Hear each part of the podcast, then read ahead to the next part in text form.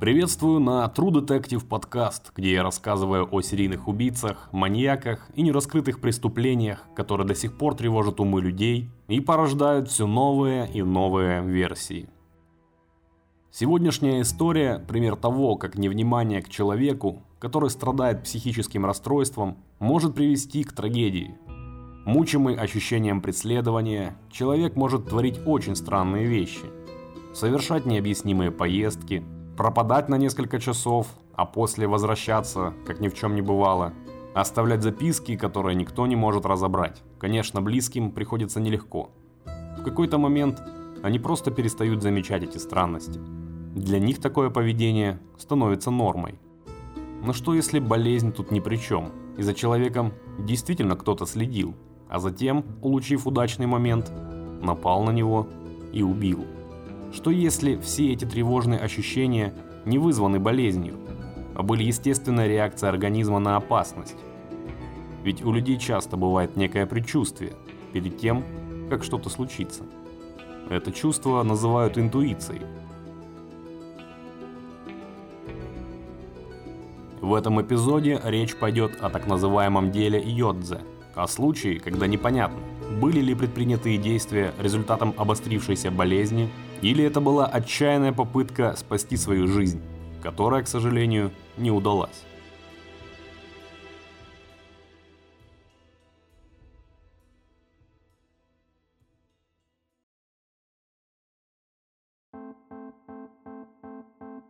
Тридцатичетырехлетний темноволосый мужчина прогуливался по городу.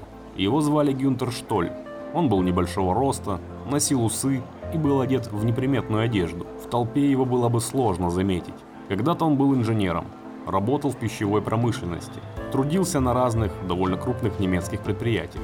Однако некоторое время назад у него начались проблемы со здоровьем. Его одолевали неприятные ощущения. Ему казалось, что за ним следят.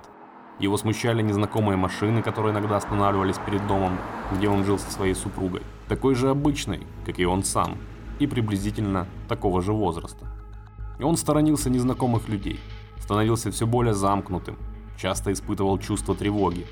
С этими симптомами Гюнтер обратился к психотерапевту, и тот поставил диагноз – паранойя, в легкой форме. Чтобы лучше справляться с болезнью, Штолю пришлось уволиться с работы. Он проводил много времени дома, изредка посещая своих родителей и иногда заглядывая в бар неподалеку. Его состояние то улучшалось, то снова он скатывался к тревоге и беспокойству. Так продолжалось несколько месяцев. Однако осенью 1984 года ситуация приобрела совершенно неожиданный разворот. 25 октября 1984 год, Вильнсдорф, Германия. Тот осенний вечер был не похож на остальные. Гюнтер с утра чувствовал беспокойство, и к концу дня оно только нарастало. Он нервно ходил по гостиной своего дома. Его супруга, фрау Штоль, пыталась его успокоить. Она знала, что у мужа бывают подобные приступы тревожности и уже успела к ним привыкнуть. Однако мужчина в тот день нервничал сильнее обычного. Он продолжал ходить по своему дому и что-то неразборчиво бормотать себе под нос. Супруга решила отвлечь мужа ужином. Она приготовила еду и позвала Гюнтера за стол. Тот согласился. Они расположились друг напротив друга и начали есть. Фрау Штоль уже немного расслабилась, предполагая, что приступ пошел на спад, когда Гюнтер неожиданно заявил следующее. «Я не могу это терпеть. Они все против меня. Я просто боюсь, что они что-то сделают со мной». После этого он встал из-за стола и продолжил нервно ходить по дому. К 11 часам он зашел в гостиную, где находилась его супруга. Она смотрела телевизор и уже готовилась к тому, чтобы ложиться спать. Гюнтер все еще выглядел взволнованным, а его взгляд был слегка безумен. «Теперь мне все ясно. Я все понял», – заявил мужчина своей жене. Затем он схватил лежащую на столе ручку и быстро записал на лист бумаги шесть букв, которые затем перечеркнул. Отложив письменные принадлежности в сторону, он взял куртку и начал искать ключи от своей машины Volkswagen Golf 1 белого цвета. Фрау Штоль тем временем посмотрела на запись, оставленную на листке. На ней было всего 6 букв. Y, O, G, T, Z и И. Йодзе. Это слово ни о чем ей не говорило. Она не поняла, что имел в виду супруг. Предположив, что это очередной плод его фантазии, исковерканной паранойей, она скомкала записку и бросила ее в мусорный бак. В этот момент она увидела, что ее супруг, одетый и обутый, уже стоит возле входной двери.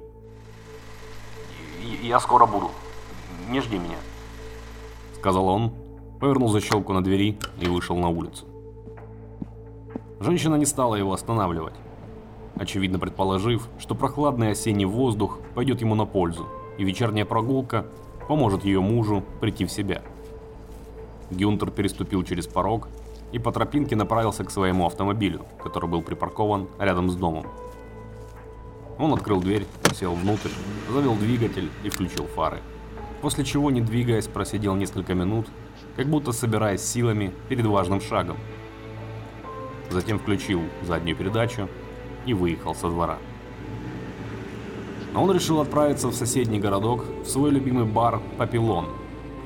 Дорога туда была совсем недолгая, и уже через 15 минут он заезжал на парковку перед баром. Заглушив двигатель и выйдя из машины, он, оглядываясь по сторонам, устремился в бар. Там Гюнтер уселся за барную стойку и заказал бокал пива. В его представлении алкоголь должен был помочь ему расслабиться и понять, что в сложившихся обстоятельствах следует предпринимать дальше. Суть этих обстоятельств была понятна только ему одному. Он уже собирался поднять бокал с пивом и поднести его к рту, как почувствовал, что все вокруг него плывет. У него закружилась голова, а в глазах потемнело. Уже через секунду он потерял равновесие и с грохотом рухнул со стула на деревянный пол заведения. Вокруг все замолчали и оглянулись на растянувшегося на полу Гюнтера. Кто-то из постояльцев поспешил ему помочь подняться. Штоль неуверенно поднялся на ноги, рассчитался за разбитый бокал и разлитое пиво и направился к выходу. Он чувствовал, что ему срочно нужно было вернуться в свой родной город, Хейгер, и поговорить с одним человеком. Этот населенный пункт тоже был недалеко, всего в 10 километрах. Поэтому, не теряя времени, он запрыгнул в свой гольф, снова завел двигатель и поехал прочь от бара Папилон. Через секунду красные фонари задних фар уже скрылись за поворотом. А наблюдавшие за происходящим постояльцы бара пожали плечами и вернулись к своим пивным кружкам, оставив без особого интереса разыгравшуюся перед ними несколькими минутами назад странную картину. Гюнтер мчал по ночной трассе. Каким-то образом дорога, на которую он тратил от силы 20-25 минут, растянулась на полтора часа. Ему нужно было встретиться с человеком, который проживал в Хейгере. Ему нужно было сообщить важную информацию. В час ночи его автомобиль подъехал к знакомому дому. Он заглушил двигатель и погасил фары. Быстрыми шагами Штоль направился ко входной двери и позвонил звонок. Никто не ответил. Тогда Гюнтер позвонил еще раз, более настойчиво. Теперь в доме кто-то проснулся. В окне на втором этаже зажегся свет – а затем открылась одна из створок. Из нее показалась хозяйка дома, Эрна Хельфриц. Это была пожилая женщина 68 лет. Она была небольшого роста и с густой копной седых волос, которые растрепались во время сна. Чтобы узнать, кто явился в столь поздний час, Эрна набросила на себя халат и выглянула в окно. «Гюнтер, это ты?» Она знала его с детства. Он жил неподалеку. Эрна дружила с его родителями и они часто встречались на улицах небольшого городка Хейгер. Что ты здесь делаешь? Зачем пришел? Мне нужно кое-что сообщить. Э, это очень важно. Отправляйся домой. Сейчас слишком поздно. Завтра поговорим. Вы не понимаете, в эту ночь должно случиться нечто очень страшное. После этой фразы он развернулся и направился обратно к машине. Эрна смотрел вслед незваному гостю, пока тот не уехал. Бедолага Гюнтер давно испытывал небольшие проблемы с головой, поэтому его ночной визит, хоть и удивил Эрну, большого значения она этому не придала. После того, как гул двигателя стих в тишине ночи, женщина закрыла окно, погасила свет и вернулась в постель. Он поехал домой, и все с ним будет хорошо. Проговорила она про себя и уснула. Два часа спустя. Автомагистраль А45. 100 километров от Хейгера. Водитель грузовика Хольгер Мефферт уже несколько часов находился за рулем. Его глаза устали от ночной дороги, однако он продолжал свой путь. Утром ему нужно быть на месте и сдать свой груз, чтобы затем загрузить новый и снова отправиться в дорогу. Он уже несколько лет колесил по Германии, и ему нравилась его работа, которая позволяла содержать семью. От этих мыслей его выдернула картина, которую он увидел на дороге.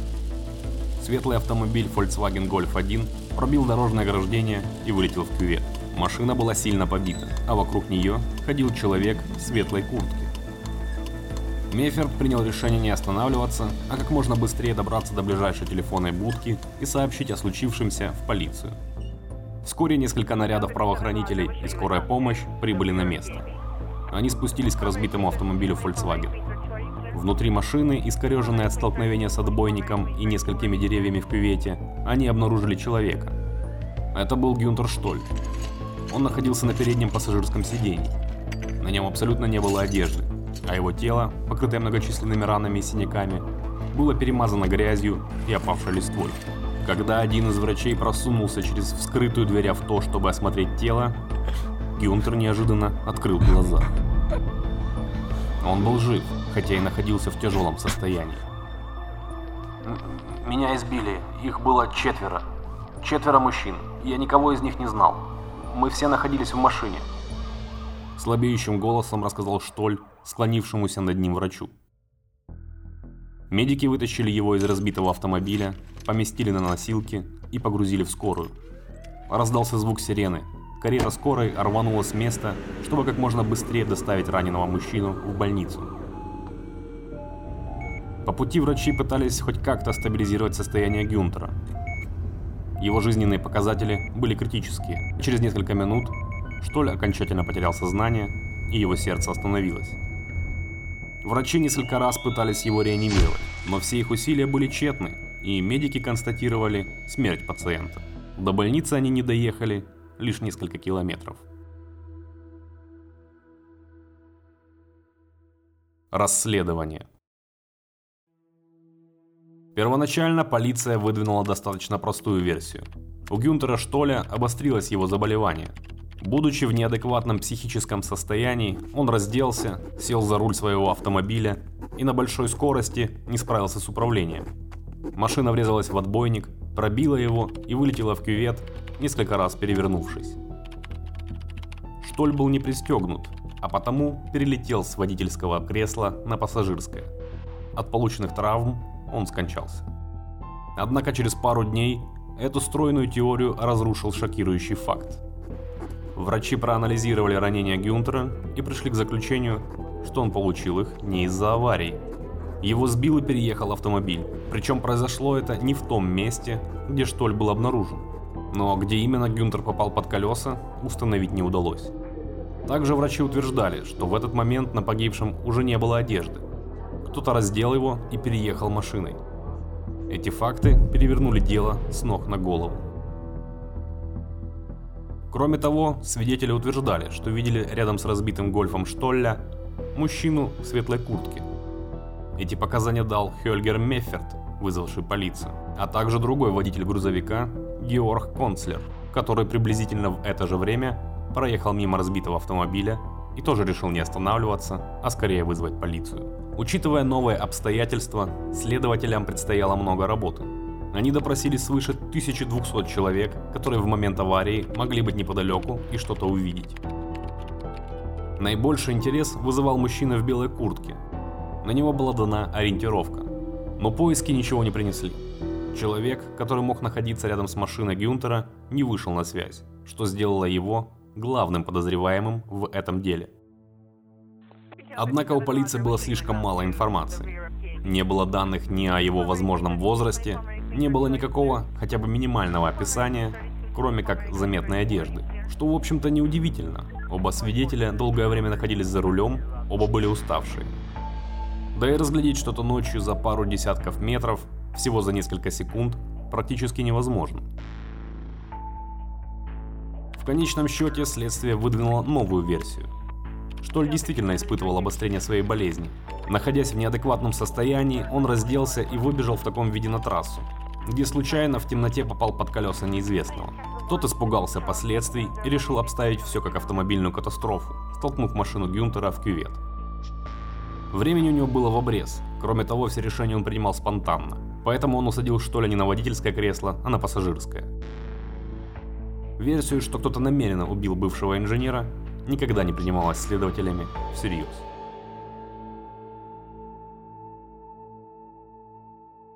Нестыковки и несовпадения. Резонансная гибель и отсутствие у полиции точных ответов породили альтернативные версии. Много вопросов возникло к отсутствию одежды. Если Штоль действительно ее с себя сорвал и выскочил на трассу, то логично, что она должна быть где-то неподалеку. Вряд ли он мог в таком виде пройти большое расстояние. Также сложно объяснить тот факт, что подозреваемый решил инсценировать автокатастрофу, для этого он должен был знать, что у Гюнтера есть авто, и оно где-то поблизости. Промоделируйте ситуацию. Ночью вам под колеса бросается раздетый человек. И если вы в этой ситуации не вызвали помощь, то второе, самое логичное действие, это просто покинуть место происшествия и надеяться, что вас никто не видел. Вряд ли кому-то в голову могла прийти идея посадить раненого человека в свою машину и ездить с ним по округе в надежде, что где-то найдется его авто и вы сможете обставить все как несчастный случай. Это звучит как бред. Очевидно, что тот, кто это сделал, знал, что Гюнтер был на автомобиле, а значит это уже не случайная трагедия. Вполне можно предположить, что это было запланированное убийство. Но зачем и кому могло понадобиться убивать обычного городского жителя, который к тому же был безработным? Тщательно все проверив, полицейские установили, что Штоль никак не был связан с криминалом, это был вполне себе законопослушный, неприметный гражданин. Еще одна версия говорила, что Гюнтер мог быть связан с наркоторговцами, так как он часто проводил выходные в Нидерландах, и все случившееся с ним было расплатой за некие промахи перед наркодилерами. Однако и эта версия ни к чему не привела. Таинственная записка. Многие связывают все случившееся с той самой запиской, которую оставил Гюнтер перед тем, как выйти из дома. Йокце. Но что это значит? Такого слова нет ни в одном языке мира. Полиция долго пыталась разгадать смысл этого послания. Существует версия, что Йодзе – это анаграмма к слову зиготы. Это клетка, которая образуется при оплодотворении. Это первая стадия жизни эмбриона, и длится она не больше двух суток. Но при чем здесь биология? Хоть как-то применить эту теорию к делу у следствия не вышло. Также было предположение, что написанное на самом деле не Йодзе, а Y-O-6-T-Z-I. Такое сочетание букв привело к румынским радиолюбителям, которые использовали этот набор как позывной. Но Гюнтер Штоль никак не был связан ни с радио, ни с Румынией. Более того, в этой стране он даже ни разу не был. Многие любители теории заговоров пытались разгадать этот шифр. Было также предположение, что в слове «йодзе» зашифрована фраза «They go», «Они идут». Вот только Гюндер не говорил на английском и вряд ли мог оставить послание на этом языке. Наконец, четвертая версия заключалась в том, что это на самом деле никакие не буквы, а цифры. И действительно, если перевернуть записку вверх ногами, выходит следующее сочетание цифр 027, 906. Но и их к делу никаким образом не удалось приложить. Альтернативная версия. Все тайны, странности, нестыковки сформировали несколько версий случившегося. И одна из них действительно достаточно правдоподобна. Гюнтер Штоль долгое время работал в пищевой промышленности. Возможно, он получил некоторую информацию, которая могла нести угрозу какой-нибудь группе людей. Например, это могло касаться производства пищи, добавления опасных химикатов или еще чего-то в этом духе. Станет эта информация известна широкой общественности, и компания могла понести убытки, а то и разориться. Поэтому за Штолем действительно была установлена слежка, чтобы выждать удобный момент и избавиться от инженера, который слишком много знает.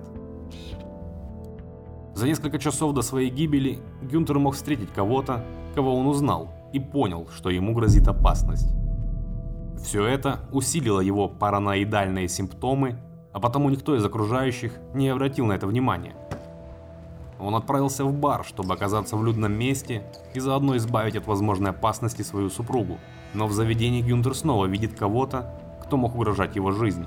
Он спешно пытается покинуть бар, спотыкается и падает на пол, после чего выбегает на улицу, садится в машину и уезжает.